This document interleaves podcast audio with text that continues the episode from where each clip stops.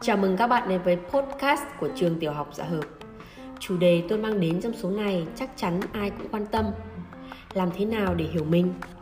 Đây là một câu hỏi lớn của nhiều bạn trẻ.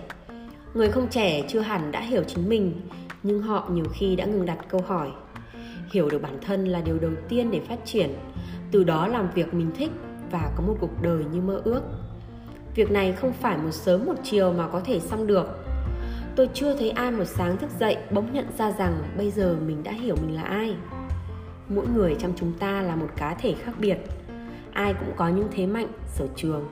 Điều quan trọng là mình hiểu được mình, biết được điểm mạnh, điểm yếu của mình, biết được những điều mình thích, mình muốn gì, mình phù hợp với cái gì để rồi từ đó mài rũa bản thân theo nó. Để bắt đầu tìm hiểu chính mình, điều cần làm là ngừng so sánh mình với người khác ngừng suy nghĩ tiêu cực về bản thân, học cách lắng nghe và yêu thương chính mình. Muốn khám phá bản thân, có thể dựa vào các cách từ bên ngoài và bên trong. Về bên ngoài, nếu bạn hoàn toàn mù mờ về bản thân, thì bạn có thể bắt đầu bằng những thứ cơ bản. Đó là các trắc nghiệm tính cách. Việc làm các trắc nghiệm tính cách là công cụ dễ dàng và cho kết quả nhanh chóng nhất để hiểu được bản thân các bài trắc nghiệm tính cách cũng giúp bạn tự tin hơn khi phần nào nhận ra những tiềm năng riêng của bản thân mình và một trong số những trắc nghiệm phổ biến nhất là các loại hình trí thông minh Gardner dựa trên học thuyết trí thông minh đa dạng của giáo sư người Mỹ Howard Gardner. Đây cũng là triết lý mà trường tiểu học xã hợp đã và đang đi theo.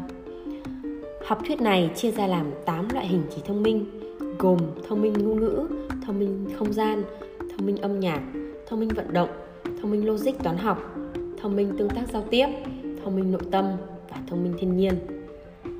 Mỗi loại hình trí thông minh sẽ phù hợp với một số ngành nghề công việc khác nhau.